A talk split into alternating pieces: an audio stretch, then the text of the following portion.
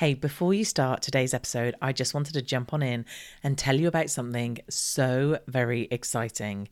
I am holding my first ever summit. The Rise Above Summit is going to be on the 20th and the 21st of March, and the tickets to it are free. All you have to do is register at theriseabovesummit.com. Now, I have pulled together the most phenomenal lineup for you. Honestly, it's like a who's who of the online world. So, if you have an online business that you want to grow, so you're either a course creator, a membership owner, or a coach and do offer group programs, then this is definitely the summit for you. You are going to learn everything you need to know from the best experts out there in terms of growing that business. Let me just give you a little rundown of some of the speakers that we've got speaking. We've got the amazing Amy Porterfield, who's going to be sharing with us about growing her audience and basically creating a million dollar online business. We've got the phenomenal Michael Hyatt, who is a New York Times bestselling author who's going to be talking to us about getting organized in our business. We've got Mike from the Membership Guys, who's going to be talking about using free content to sell your online membership. We've got Lucy Street from Adobe Express sharing the secret sauce of social media. We've got Graham Cochran, who's talking about a million dollar life giving business formula. And I do an amazing interview with him we have Adrian Salisbury talking about three keys to maximizing your on camera presence. We have Kirsten Miller, Mary Hyatt, Joyanne Boyce. Uh, we have Fifi Mason, Robin Kennedy. We have Kylie Lang, Melanie Moore, Jen Lena, Natalie Bullen, Liz Mosley. Like the list goes on and on and on.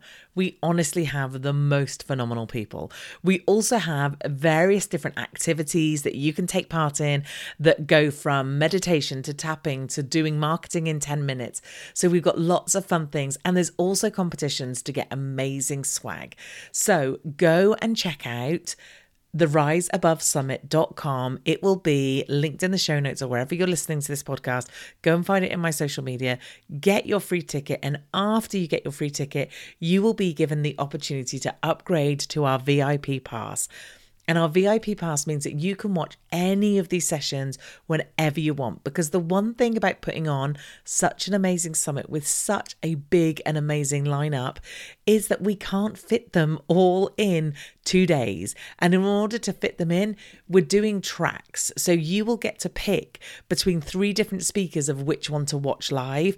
And unless you've got the VIP pass, you won't be able to watch the speakers that you've missed. So do check that out as well. It's honestly going to be amazing. I am so very excited about it and I can't wait to see you there. You are listening to the Marketing That Converts podcast, episode 218. You are listening to the Marketing That Converts podcast, and I'm your host, Teresa Heath Wareing. If you're a marketer, business owner, or entrepreneur that is frustrated and overwhelmed with all the constant changes in digital marketing and social media, then you, my friend, are in the right place. Each week, I share with you easy, insightful, and actionable steps that you can use to grow your business. So let's get started. Hello, and a really warm welcome to this week's episode of the podcast. How are things? So, this week I have a really, really good interview for you. In fact, I've done loads of batching of interviews. There are some absolute gold coming up. Like, I've been finding some amazing people, some different voices, and I'm really excited for you to hear some of the episodes that are coming up. So, so much good stuff. But before we get started with the interview, I just want to remind you about my uh, 2022 planning slash goal setting slash mastermind session that we're doing, the workshop that we're doing. Uh, I told you about it last week. It's on December the 8th. It's going to be from 10:30 a.m. to 2:30 p.m. UK time. And basically we're going to go through what you did last year as in this year 2020 uh, 2021. What year are we on? 2021. um, we're also going to look at uh, what you want to set goal wise for next year. And then I'm going to walk you through a number of planning exercises, which is going to get you really sorted on exactly what you need to do next year in order to try and achieve those goals. It's a really important thing to do. It's great to carve that time out. Come and join me and some other amazing business owners, and let's work all this together and get your plan started so that you can go into 2022 feeling so happy and confident in the right mindset to ensure you are set up for success. So come along for that. That's going to be a really, really good session. If you want to find out more and sign up, it's teresaheathwareing.com forward slash 2022 planning 2022 planning. Okay, so that's that first off. And then next off, I just thought as we're getting nearer the season of jolly and happy and giving and loving and that sort of stuff, I'd ask nicely if you haven't yet given me a review on your favorite app or iTunes. I would really appreciate it if you could. If you could go along and give me five lovely stars and tell everyone what you like about the podcast and share it, that would be absolutely amazing. I would appreciate that no end. Okay, so today's podcast interview is with Sarah Marie Anderson. She's an email strategist and copywriter who helps entrepreneurs create lasting relationships with email subscribers through engaging welcoming sequences. After learning a after earning, not learning, a BA in English writing, Sarah's continued to sharpen her skills and writing for clients all over the world. Since 2015, she has helped hundreds of small business owners create authentic connections with their audiences through email. So, you know, I love talking about emails, and this is great because one thing I tell myself, and I'm, I'm you know, I'm going to say it's a story I'm telling myself and it's not true, and I'm going to change it, is that I don't enjoy writing. So, it was really great to chat with Sarah Marie about all things when you're writing emails. So we went through onboarding process, what one was, what you should do, how you should do it, her kind of view in terms of the types of emails you could send and when. She also talked about the Fibonacci sequence and how that fits into sending emails. That was interesting. The mistakes that people make when doing the onboarding. And then really excellently, we looked at how to sell to your list or what to do if they're not buying. And then we finished off with her critiquing some of my subject lines, which I was more than happy with. I kind of volunteered it because I think it's really interesting. And it just proves that we all need to kind of think about these things. We need to go back to these things all the time. So it's a great episode, loads to take from it. I think you're really going to enjoy it. So without further ado, here is Sarah Marie Anderson. Okay, I am really looking forward to welcoming to the podcast Sarah Marie Anderson. Sarah, how are you doing? I am doing so great. I'm really excited to talk to you today, Teresa. I'm excited because we get to talk emails.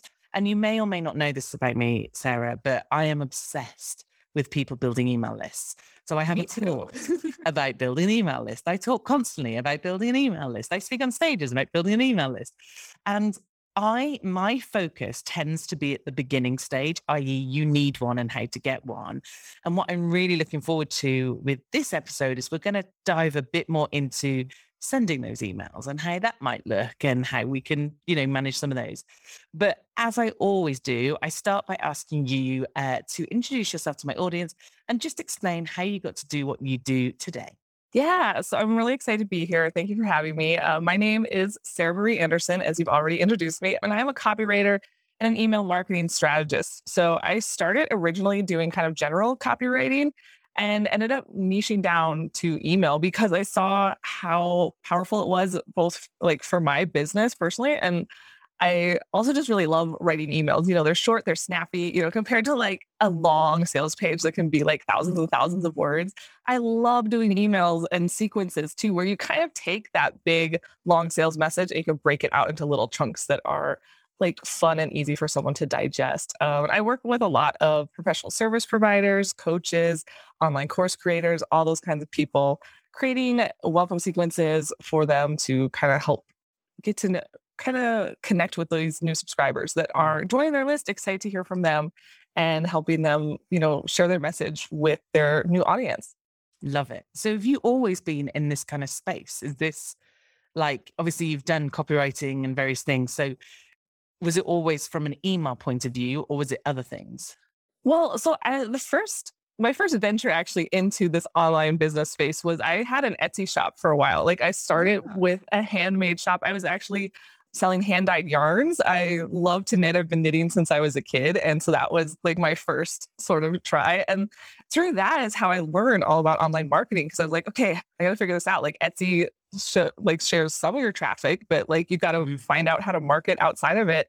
And that's when I actually started an email list. And I could see when I would send an email, I would get sales. So it was like really powerful, even with a very small list. I only had like a couple hundred people at that time, but I could also like see the benefit of doing this and connecting with the people that had bought from you in the past, the people that were interested in what you were doing. So that's kind of how I got into it. And I fell in love with the online marketing side of business and especially copywriting. Uh, I have a background, uh, I was an English major in college. So I was like, oh my gosh, I can write and do all this like cool stuff with this online marketing. Like one of my favorite parts of copywriting is the research part. So every new project, I get to like dive into a new kind of rabbit hole and learn more about like a new type of business, new type of niche, new type of market. Mm-hmm. So that really felt like a great fit. And I started doing general copy, web copy, sales pages, all that stuff, and really honed it on email uh, as I went because it just was the most fun for me actually. Yeah, yeah. And I think so the, one of the reasons I'm so passionate about everyone having an email list is one, it belongs to you, which is a key thing, especially like the other week where Facebook, uh, Instagram, and WhatsApp went down. You know that that doesn't help when you're trying to run a business through some of those places. Yeah. And two, because it's that way of like connecting with your audience. I love nothing more when people email me back. Like, and I encourage it massively. And my team know that if there's an email from my email list that has come in as a reply, they leave it alone and I reply. And whether it takes me a couple of hours or a couple of days, I always reply. But what I want to get, because I think there's a misconception, right? That, okay, we can build a really nice email list. We can create a lead magnet that speaks to our perfect customer, and then we get them on the list. And then what happens? Or what if like the engagement isn't very good? And actually, that's as but if not more important at that point because you've gone to the effort of getting them so now let's make sure that they're good people so let's talk about the onboarding process first so when well in fact no you explain to my audience what you mean by onboarding yeah, when I talk about onboarding, you know, sometimes I'll call it a welcome sequence or a nurture sequence. It's this like series of emails that you want to send to a new person that joins your list. And it's a really lovely way to kind of walk them through all the things you have to offer, introduce them to you, your world, what you're doing online, what you have that can help them. And you can do it in a way that is creating a lot of connection with them, engaging with them from the beginning, and really getting to know the people on your list also, because that is so important too. It can be a way to also learn about your audience, research your audience, and be able to create even more personalized stuff for them. And you're talking about replies. I love to ask for replies, especially mm. in this sequence. A lot of times I'll do it in a welcome email. I'll ask people to re- say reply, tell me how they found me, tell me where they're at in the world, even ask like a question like, what are you wanting to learn about this topic that I cover? You can even do something fun like, what's your favorite emoji? Hit me back. I want to, you know, like something yeah, yeah, yeah. like that to get people engaging. Because one, you get to start these one on one conversations, which are so great. And kind of the magic of email is it feels very one to one, even very though you, personal. Yeah. Yeah. It's super personal, even though you're sending it to thousands of people. And then it also can help with your deliverability rates too. You know, people aren't replying to spam emails. So if you have a lot of people that are replying back, that is more likely than to end up in their main inbox because it's something that they've engaged with and it's something that they're actually, you know, responding to. Yeah. So there's many differing thoughts and practices about an onboarding process and you know they all have merit and and for me i guess when i teach it's about well try and if it works then brilliant. So what's your thoughts in terms of so let's say someone's opted into one of my lead magnets and it's a lead magnet about i don't know i'm just trying to think of the many different lead magnets i've got out there.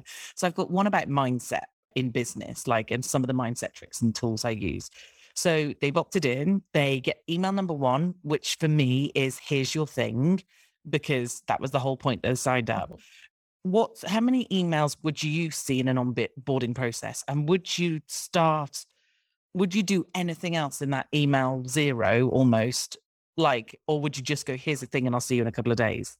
So usually when I work with clients, I typically find that the welcome sequences, those emails tend to be like five to eight emails, kind of depending on what they're trying to do. And if we're doing any kind of segmenting or personalization, stuff like that.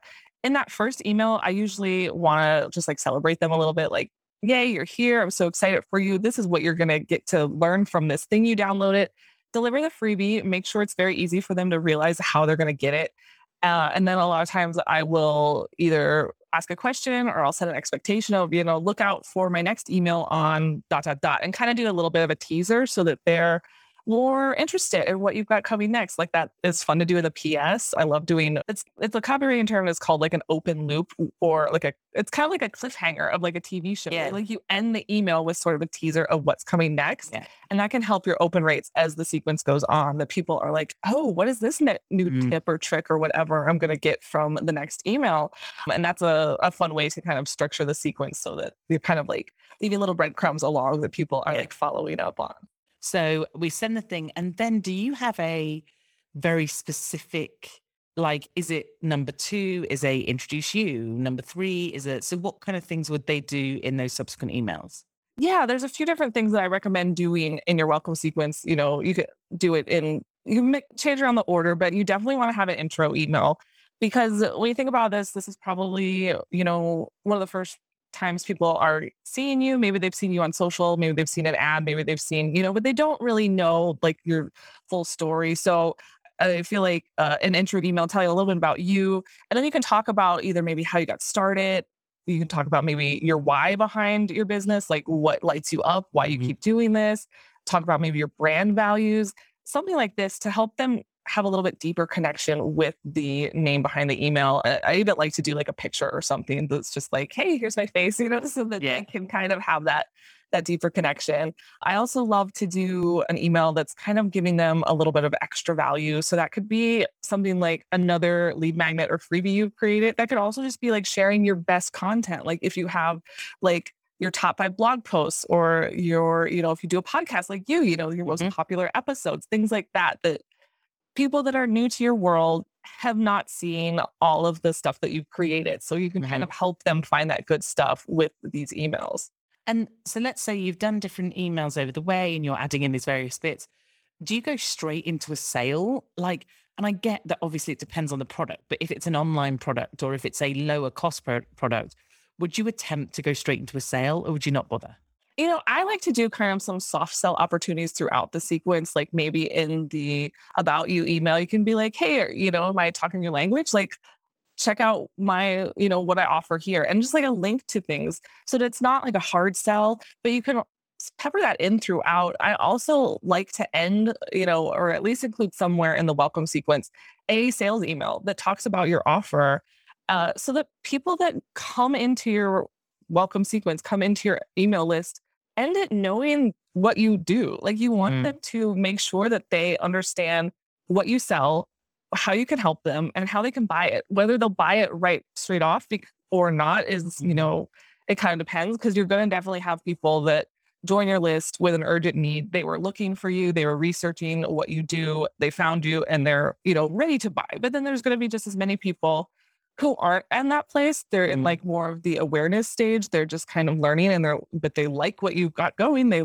they like you enough to stay on your list. They like the message you're sharing. So you want those to make sure that those people also are aware of what you do, even if they're not ready to buy at the moment. Yeah. Yeah. I like it. Also, do you wait until the sequence is over before you start doing your regular emails to them? I recommend you do for a couple of reasons. Um, one, you want to just like it, it kind of interrupts the flow sometimes of the newsletter. You know, if you have newsletters popping in and out, depending on because you want to have this nurture sequence be evergreen so that anytime someone joins, the content is relevant. But sometimes you might be doing a launch or something in the middle. Yeah. And if someone joins, like I have this story, this was a couple years ago. I joined someone's email list. I got four emails from them within six hours because they were in the middle of like their mm-hmm. closing day of their launch. So I like got their welcome email.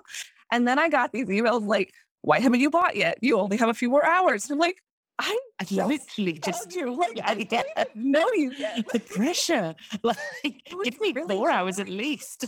yeah. So you want to like think about that in terms of like where the subscriber is. So that's why a lot of times that's why I recommend that you wait on sending newsletters until they complete this sequence. Yeah, yeah. Just out of interest, what email system do you use? For my business personally, I use ConvertKit. You do. Um, I've I've used Mailchimp in the past. I've used MailerLite. I've been on, with ConvertKit for the last few years. Mm. And you like ConvertKit, obviously. I do. Yeah. How about you? What are you using? So I have used many. So again, I think most people start with MailChimp. Personally, I don't recommend that now. I don't think they've got what it kind of takes really. So for my audience getting started, I recommend MailerLite, although I've never physically used it for myself. I because I teach the tech side in my course. I obviously know how to set up a lead magnet and a funnel and that sort of thing. Then I used Drip. I quite like Drip. They were quite nice. And then I used Infusionsoft. Like wowzers, man. That was yeah, that was serious. that is like hardcore email system. Also, it cost an absolute fortune. I paid, I think I paid more on that than what I paid to Kajabi now for everything. Wow. Yeah. So I think it was like $180 a month or something for that. That was crazy. And it's an amazing system. It's phenomenal. It's not very intuitive, and you've really got to know your stuff and I probably used 10% of the stuff it had available to me. And now I use Kajabi. And I'm very honest in the fact of Kajabi's not the best email system in the world. It doesn't do, like, funnily enough, one thing I really struggle to do is, and I, I there is a workaround, and I think I'm just to have to set the workaround. You can't easily, easily have people not go into your main list while they're doing a sequence. So it's not it's not as clever as some of the others. But the reason I still use it is because it does everything and having everything in one place really suits me and how I like to work. If I didn't have a membership, and I say this all the time, so when I talk about what system you should use, I tell people unless you're going to have a full on online business and you want to use all the other functionality, I wouldn't use Kajabi. Like, I love it and I promote it and I'm an affiliate for it, but it's got to be right for you and your business, or otherwise it's yeah, it's just a wrong sell if you're using it for the email only. So so yeah, so like I said, there are much better systems, but it all fits together. Anyway, I was just interested because obviously it's good to hear what people use. Yeah. So let's say we've built our onboarding system and we've put all our emails in place. Should this is another question concern I have. So I have three lead magnets on my website, and I get people, believe it or not, opt into all three at once. Yeah. Like I've yeah. I've like all the time. All the time. Right. You, they're going down a rabbit hole and they're like, I want everything she's got. Yeah. Right. So how similar should my onboarding sequences be, bearing in mind that people can be in three at once? Like, should I? Because I have loads of lead magnets and there's lots of ways to get on my list, obviously. And I've built that up over time in case you're thinking about it and thinking, geez, I've got to have all these lead magnets. No, no, no. You only ever start with one and then build. But should I have very different onboarding sequences for all of those lead magnets, or should I use a similar one? Or what's your thoughts on that? Yeah. So my that is kind of a tricky one because you want to think about okay, if someone if I have very different say sequences and someone joined all three and they're getting maybe like three emails a day from me, like that is overwhelming. Like that's a lot but it also depends on how similar are the lead magnets. Like, are they all leading towards like a general sequence, or are they leading like maybe this one is a lead magnet for this course, and someone you know kind of goes down that way? This is where it gets kind of like I would probably recommend looking at maybe tagging and seeing if there's any kind yeah. of way you can maybe either delay a sequence or like have one be your priority one or have them all feed into a general sequence. That yeah, I was just thinking that. No, mm. that's what I've been thinking about. Is I like I have my main lead magnet, but I've been thinking about creating something new. I'm like, hmm, I think I would probably want to do a general welcome email, and then they all go to the same sequence. So if someone joined each, they'd get like the main first email, uh, but then they'd only get one sequence going forward. Because to me, when I think about that experience I'd want for my subscribers, it, it, feels like, oh, that would be way too much. If they got like so like drive them insane. And especially think about this, yeah, as you're setting these automations up, is like what are the what are the different behaviors and what are the different outcomes if someone does yeah. thing? And then the other thing I get all the time that I often talk about in my course, but also for me, is I've got people who are already on my list who will then go and get a different lead magnet. Because, like you said, when I create something new, they're like, oh, yeah, I'll have that. So then if I'm doing a kind of welcome sequence, hey, I'm Teresa. I, they're like, yeah, I know you are because I'm already on your list. So again, this is where this is where Kajabi fails a little bit and we're actually using something like ConvertKit or Active Campaign. And I don't know enough about MailerLite. I know they have some functionality, but I'm not entirely sure how deep they go. This is where, in an ideal world, and I don't want you listening to this thinking, oh my goodness, I've got to do all this stuff because it's just overwhelming. But in an ideal world, when you start to get those multiples and you got to think about some of these things, haven't you? Yeah, yeah, and that's something too. If you have someone that's already been through it, you can maybe do a tag that like welcome sequence completed that would maybe exclude them from going through it again. Because that would be really weird too. If they're like, yeah, I don't I mean, know you. Why am I getting this email? Exactly. email like six months ago when I joined. Saying, hey, I'm Teresa. Do you know I love gin? They're like, yes, mm-hmm. Teresa. We you go on about it all the time. Like, exactly. Yeah, that's a good thought. So you've got some mistakes that people often make in welcome sequences that turn people off. So what kind of things could people do that make people go, no thanks? Yeah, I think one could definitely be overwhelming them with too much at once. So if you're trying to like fit in everything in your welcome email, like, oh, you know, they need to know I'm here on this social media. They need to know I've got these courses. They need to know I do this, you know, like trying to just info dump on your new subscribers because you're like super excited. They want to, you know, you want to share all this stuff with them.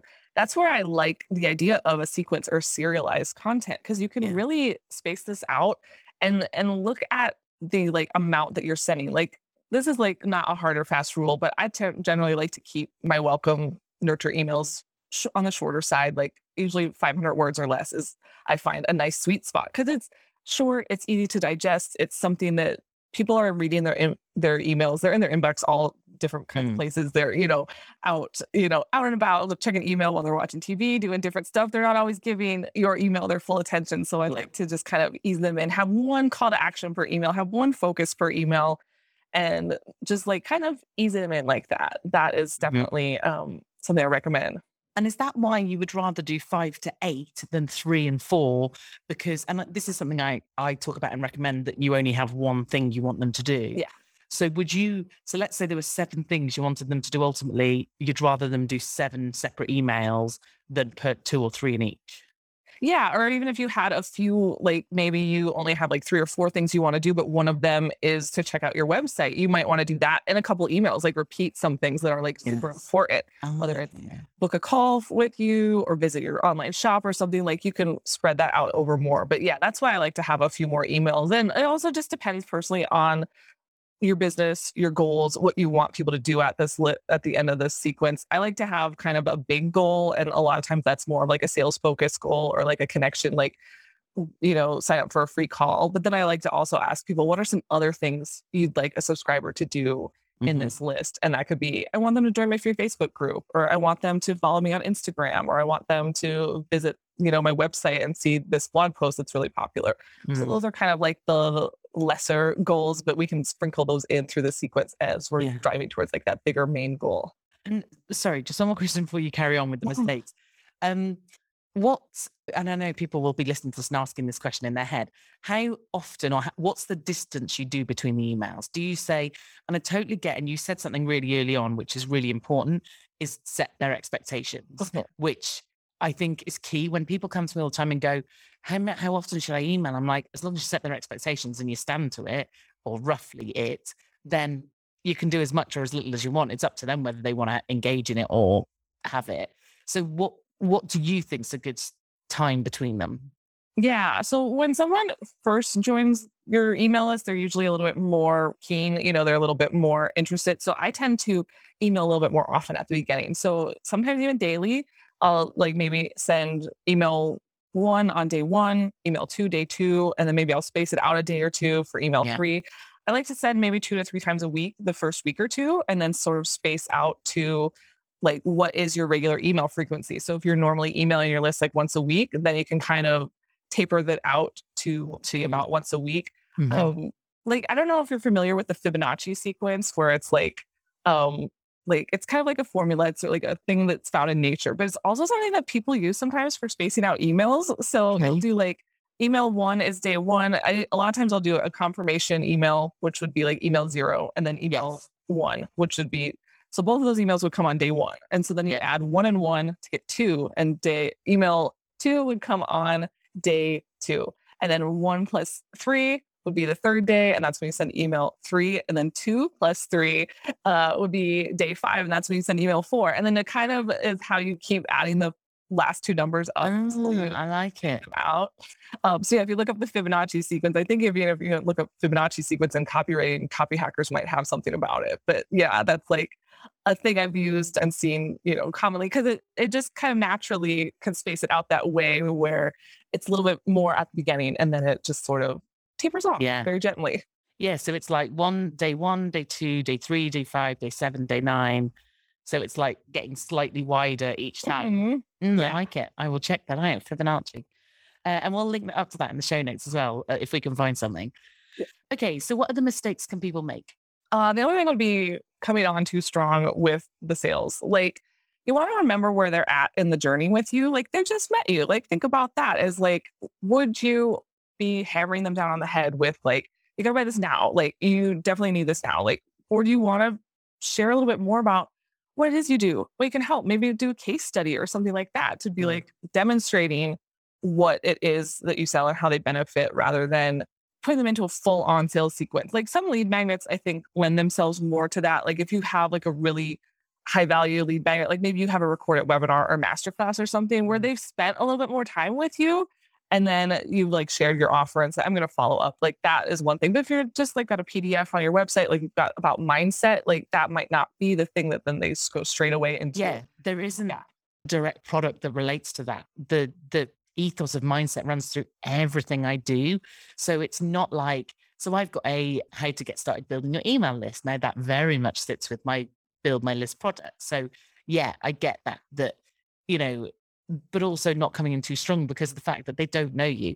I always liken it to, um, you know, like, have you ever done the old fashioned networking when you go and get a terrible breakfast really early in the morning and there's lots of people in suits looking really like they don't want to talk to anybody? Like, it's imagine that in real life. Like you walk up to them, go, "Hi, how you doing?" One week, next week, email number two, "Hi, do you want to buy my thing?" And they'd be like, "You crazy?" You know. And it's like things like that we kind of forget when we're online because we feel like, you know, we have to get straight in for the sale and not warm them up. So, so can I ask your email list, your own personal email list? How often do you email them? I have been working on this myself. You know, as I my goal is to email them once a week. And so I have been working on getting my Wednesday email out every week. So I've got mine scheduled for today. We're recording on a Wednesday. Amazing. Um, it's been, you know, a thing where I even for myself, I kind of go in and out of consistency, but I know when I am more consistent, I see better results. I see better open rates. I see, you know, more people coming from that. It's been a thing though, where sometimes life happens. And so I try to give yeah. myself a little bit of grace. Like working on email for people that are getting started, I recommend picking a frequency that works for you. I don't say like you have to email once a week, you have to email this amount. I, I recommend at least once a month because that's like a good amount to stay top of mind. So people are yeah. like, who is this? Like, I don't yeah, remember giving you my email. yeah.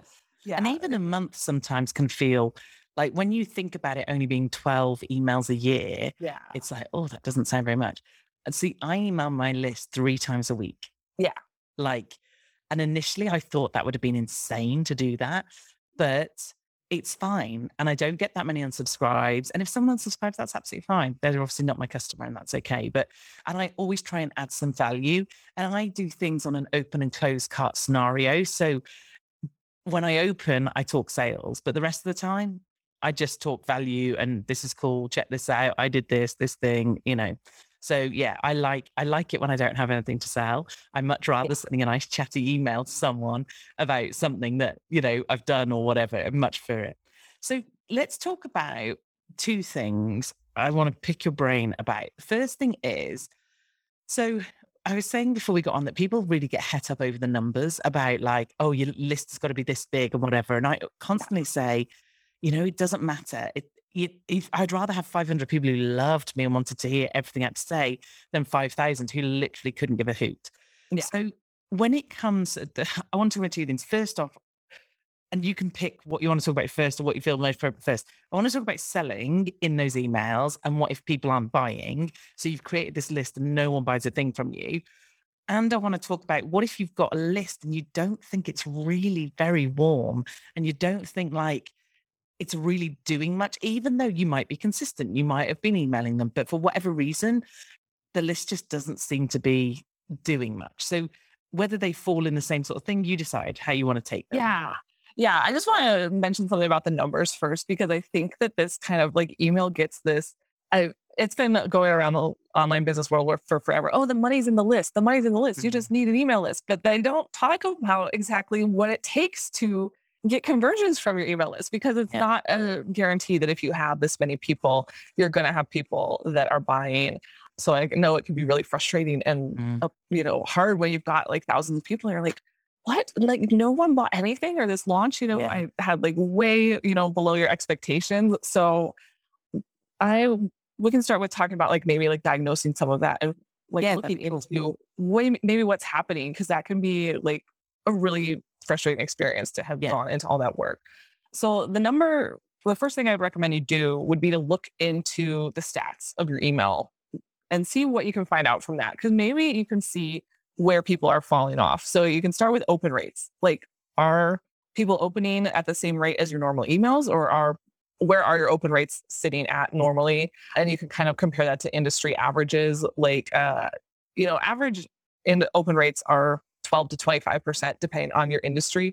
So you can kind of see if you stack up there or if you've got an engaged list that they're opening, what else are they doing with the emails? That's where you can look at their click throughs. Mm-hmm. Are, are they clicking on your links? Because they might be opening and reading through, but they're not following through to your website. So if that's what's happening, I would think I would look at those emails and be like, well, what am I saying in this? Am I giving them like all the information in this email? Am I giving them not enough information in this email? And kind of like look at is the call to action clear? Were there a lot of links to click? Was it confusing? And look at mm. that, why that might be happening.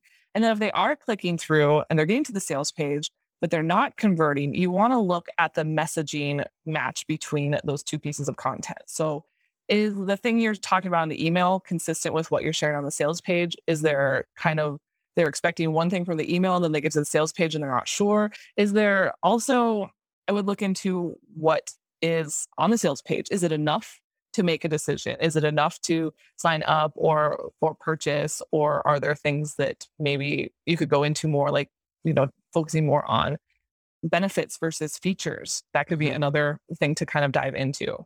Okay. Sorry, I was taking a drink. you know, I said before we got on, I said this will be very casual, you know, and uh, and, you say professional too. I love that. We can just have a laugh, you know. well, honestly, I, I am a huge believer in like we look online and we see these people do these things and we're like, oh, they've got it all together. Like they are so good at this stuff. No, no one is. It's just what they choose to show you. So I try to be really honest and show you like you know, the real life. Okay, so I think that's there's some really good stuff there. And I think one thing we probably don't do, and I'm like literally writing notes as I speak about, oh, we need to work on this or I need to work on this. Um, I don't go back and look. And maybe I was just thinking about some of the sales emails I've written. You know, maybe I should go back and look at the ones that got more clicks and what was it I said in those emails?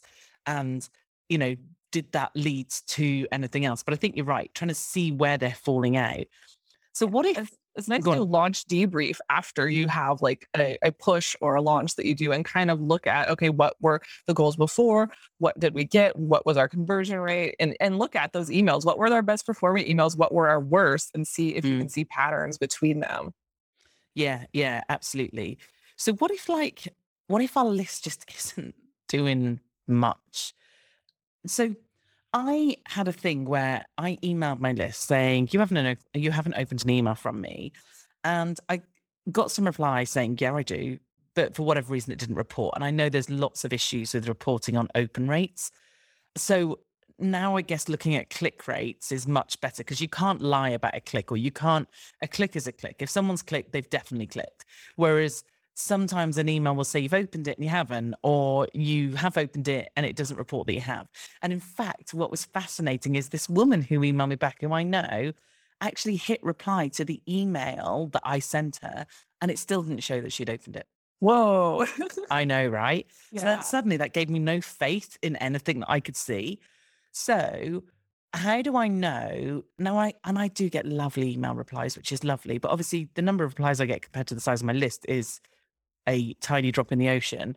So how do I know like well, yeah, can I know whether it is a warm list or not? And then how do I rewarm them back up again?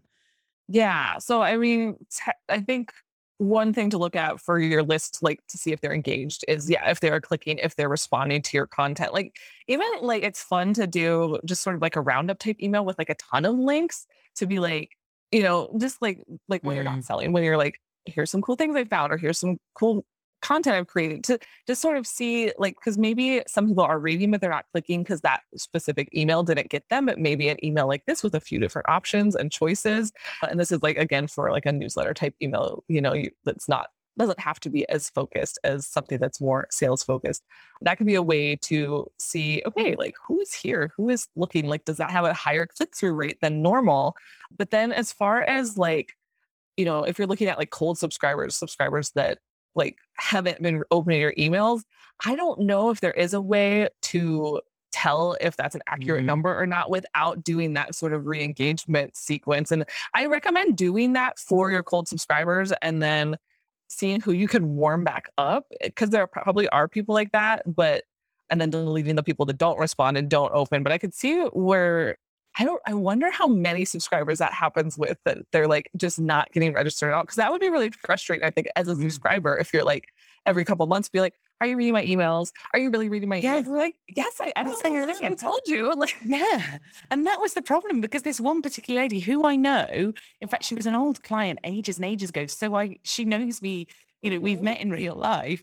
And she was like, I do, I read all your emails. And I don't know why you just sent me this stuff. Like, and and also because of all the iOS changes, Yeah. Google changing all the time for Gmail stuff, like we can't rely on open rates. We just can't, you know, we can't be sure. So the click thing is a really good thing. But of course, you're asking someone to do something and they might not want to. But I do like the idea of, in fact, and again, like, so I am, well, by the time this episode comes out, I've no idea what number episode we are on. But the number of the, as we record this is 215 or something.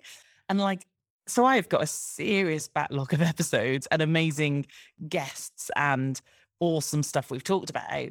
So I guess actually maybe just a, an odd email because mine are I like to describe them as love letters rather than newsletters. And I because I write to one person, I do one call to action if there is one. That I literally write with someone in my head or as if I'm talking directly to someone. But I wonder if I do do a kind of need help with this, this helps. Need help with this, click here. Need help with this, click here, and do like a whole list of, you know, various different scenarios. And then not only would that encourage more clicks, hopefully, but hopefully that would give me some kind of data around what people are interested in or what, especially if it was like, you know, getting started stuff, middle of the road stuff, trying to grow my business stuff, then that would Yeah. really help. And then you could, you know, mark those subscribers with a tag so that you would know kind of mm-hmm. more about them. Something else as you were talking that I thought about, that could be an option for like a re-engagement email is like, you know, you can even approach it like my email service has been kind of wonky lately. And I'm not sure if you're seeing these emails. Like click here if you are, or Yeah. click here if you don't want to, you know, stay on so that you can get that data of like the click rather than just like approaching it like it looks like you haven't been reading my emails Yeah, lately. you're Like- so rude. Like, what is wrong with you, don't you want to know about me? I have all this stuff to say. You've like missed on so much of my life. Yeah. Jeez, how do you manage? Like, yeah, that is so funny. But yeah, and I think again, saying that and saying, you know, actually we can't track these things now. And I need to know or I want to know whether I'm still of use to you. And if I'm not, then don't click or click here to say no, and I'll unsubscribe you, or, you know, do the other thing. Um, I'm super conscious of our time, but this is uh, like I'm literally sat here. Is I, if I could get away with it, I'd be like, could you just write me a, a onboarding sequence and how would I say and what would I put here and like just get you to just do it for me on a podcast? That would be very helpful to me, not so much to my audience. What about? I just have one more question, just like I said, picking your brain. Subject lines, okay. So I've seen a lot of stuff. I've downloaded a lot of stuff. You know, 100 subject lines will definitely get you opened and blah blah blah blah blah. And a lot of it makes me want to like scrub my skin with bleach because it's like, eek, I don't want to do that. Like, so what what's I try and write really I try and write subject lines that are enticing, but I also try and write kind of factual, as in like not salesy yuck stuff. What should yeah, not clickbaity like stuff. Yeah, feels like you wouldn't believe what I did yesterday, and yeah, then like, what did you do? Over dramatic, meant to be controversial, that kind of thing. Yeah. Like that is a certain kind of marketer's subject line. Yeah. It like doesn't fit for everybody. And that's, you know, you don't have to have that kind of subject line. I like to like do sort of curiosity based ones. And with that, mm-hmm. I'll do like a question like, have you tried this thing? Or like, have you like I the email I sent today was like, have you heard this song? And I'm talking about like a song that's been on my mind lately and kind of like using that as the way to get into the email. But so I love questions. I also love using these, I call my, them my two magic words for subject lines that and you. So that is something where it's like, that this you know these things where you're not giving away what the like have you tried this trick you know could be like a thing where you talk about the trick and and the thing too to make it not clickbaity is to actually answer that thing in of course. you know? Yeah clickbait's where you're so i always get these things like you won't believe how susan boyle looks now and i'm like how does she look? I don't care. But for some reason i need to go and click on it and then i can't find the flipping picture of susan boyle. Like mm-hmm. that's click yeah i know you click on like 20 slides and it's not even there. Okay or like you know they wish they'd never taken this photo and i'm like what photo? And then like can't find it. It's a load of rubbish. So you're right it's only clickbait if you're not answering it but yeah, I like to also use you in the subject line because people love to know stuff that's relevant to them. So if you kind of include that or, or write a subject line around, you know, how you can use this technique to, you know, whatever the benefit is, sort of thing. And you can also do benefit based ones where you kind of use it where you're not like just summarizing what's in the email, but you're telling them like how to do something or like what they'll get when they open the email. Uh, and also, if you want to get a little bit more advanced with this, if you're still trying to like figure out subject lines, it's fun once in a while to like A B test things and learn like what does your specific audience respond to? Do they like the more curiosity sort of, you know, clickbaity things, or do they respond more to those like benefits, straightforward stuff? Because mm. it's it depends, you know, your audience, the way you build it, maybe your marketing is more straightforward and that's what your audience and they like from you, you know, and so they might respond more to that than something that's a little bit more like shocking. Okay. So I make things up as I go along, FYI, which is why I'm now going to uh, like do this last thing.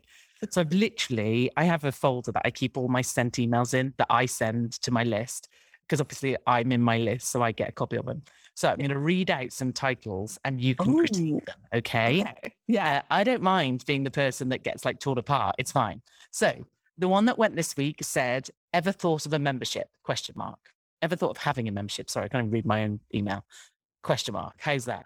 Yeah, I think that that is a little bit basic, but also like mm-hmm. not bad if you have people like it, it tells I'm I'm guessing from that if I'm interested in membership, you'll have something in there for me.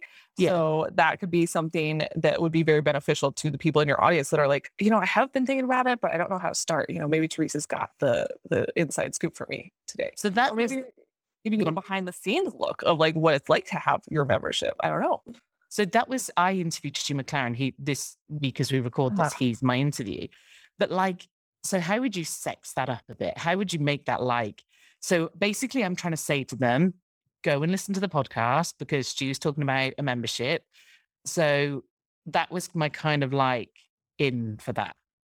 Yeah. So that I would maybe even use Stu's name in it because he is such a big name in membership. So you can kind mm-hmm. of like use that like name recognition from that. So it'd be like, have you maybe like also think about if there was like a kernel or something that you could pull from it like yeah you know stu's num stu mclaren's number one tip for memberships or stu mclaren's like mm.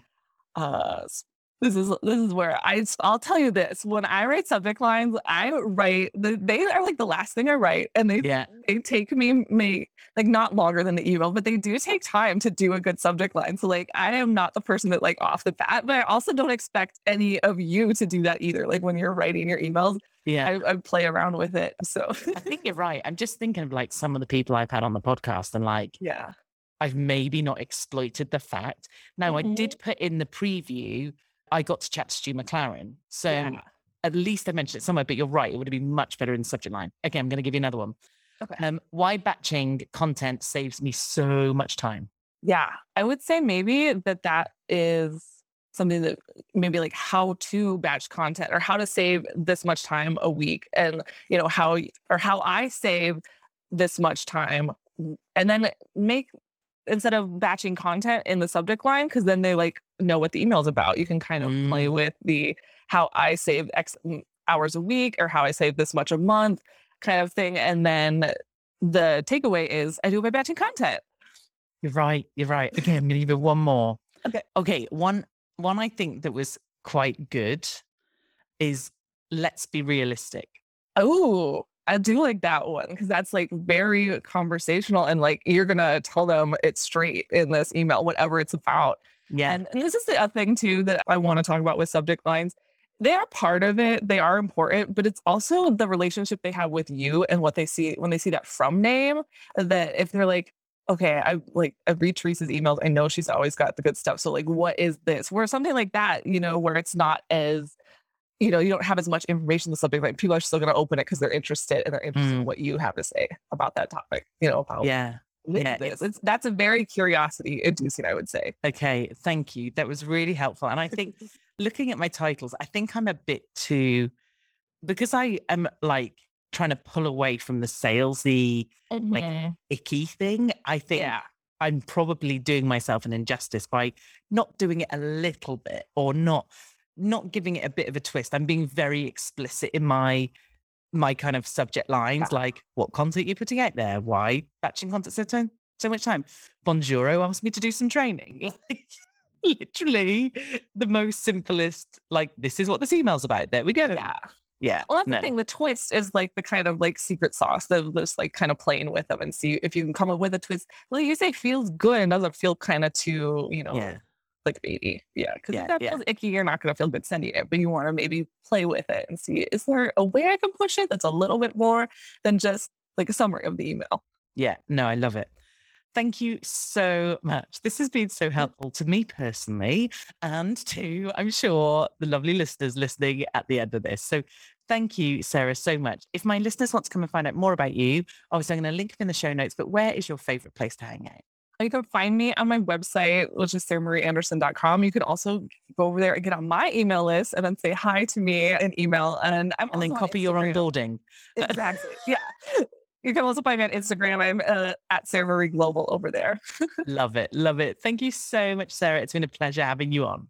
Yeah, this was so fun. Thanks, Teresa. What did you think of that? She was fab, wasn't she? I really enjoyed that conversation. Lots of good tips. It's really made me kind of think, and I've tried to up my game on my subject lines. If you are on my list, then you might have noticed, maybe, hopefully. If you're not, then please come and join me. I do try super hard to make sure I'm adding value every time. Okay, I'm going to leave you to it until next week. It's a solo back next week. And don't forget to go check out that 2022 workshop I'm doing that's going to get you all sorted for next year. And if you get a chance to do me a review, that would be just wonderful. Okay, have a lovely week, and I will see you next week. Thank you so much for listening to the Marketing That Converts podcast. And if you enjoyed this episode, then please do go check out teresaheathwareing.com where you'll find more amazing content to help you grow your business.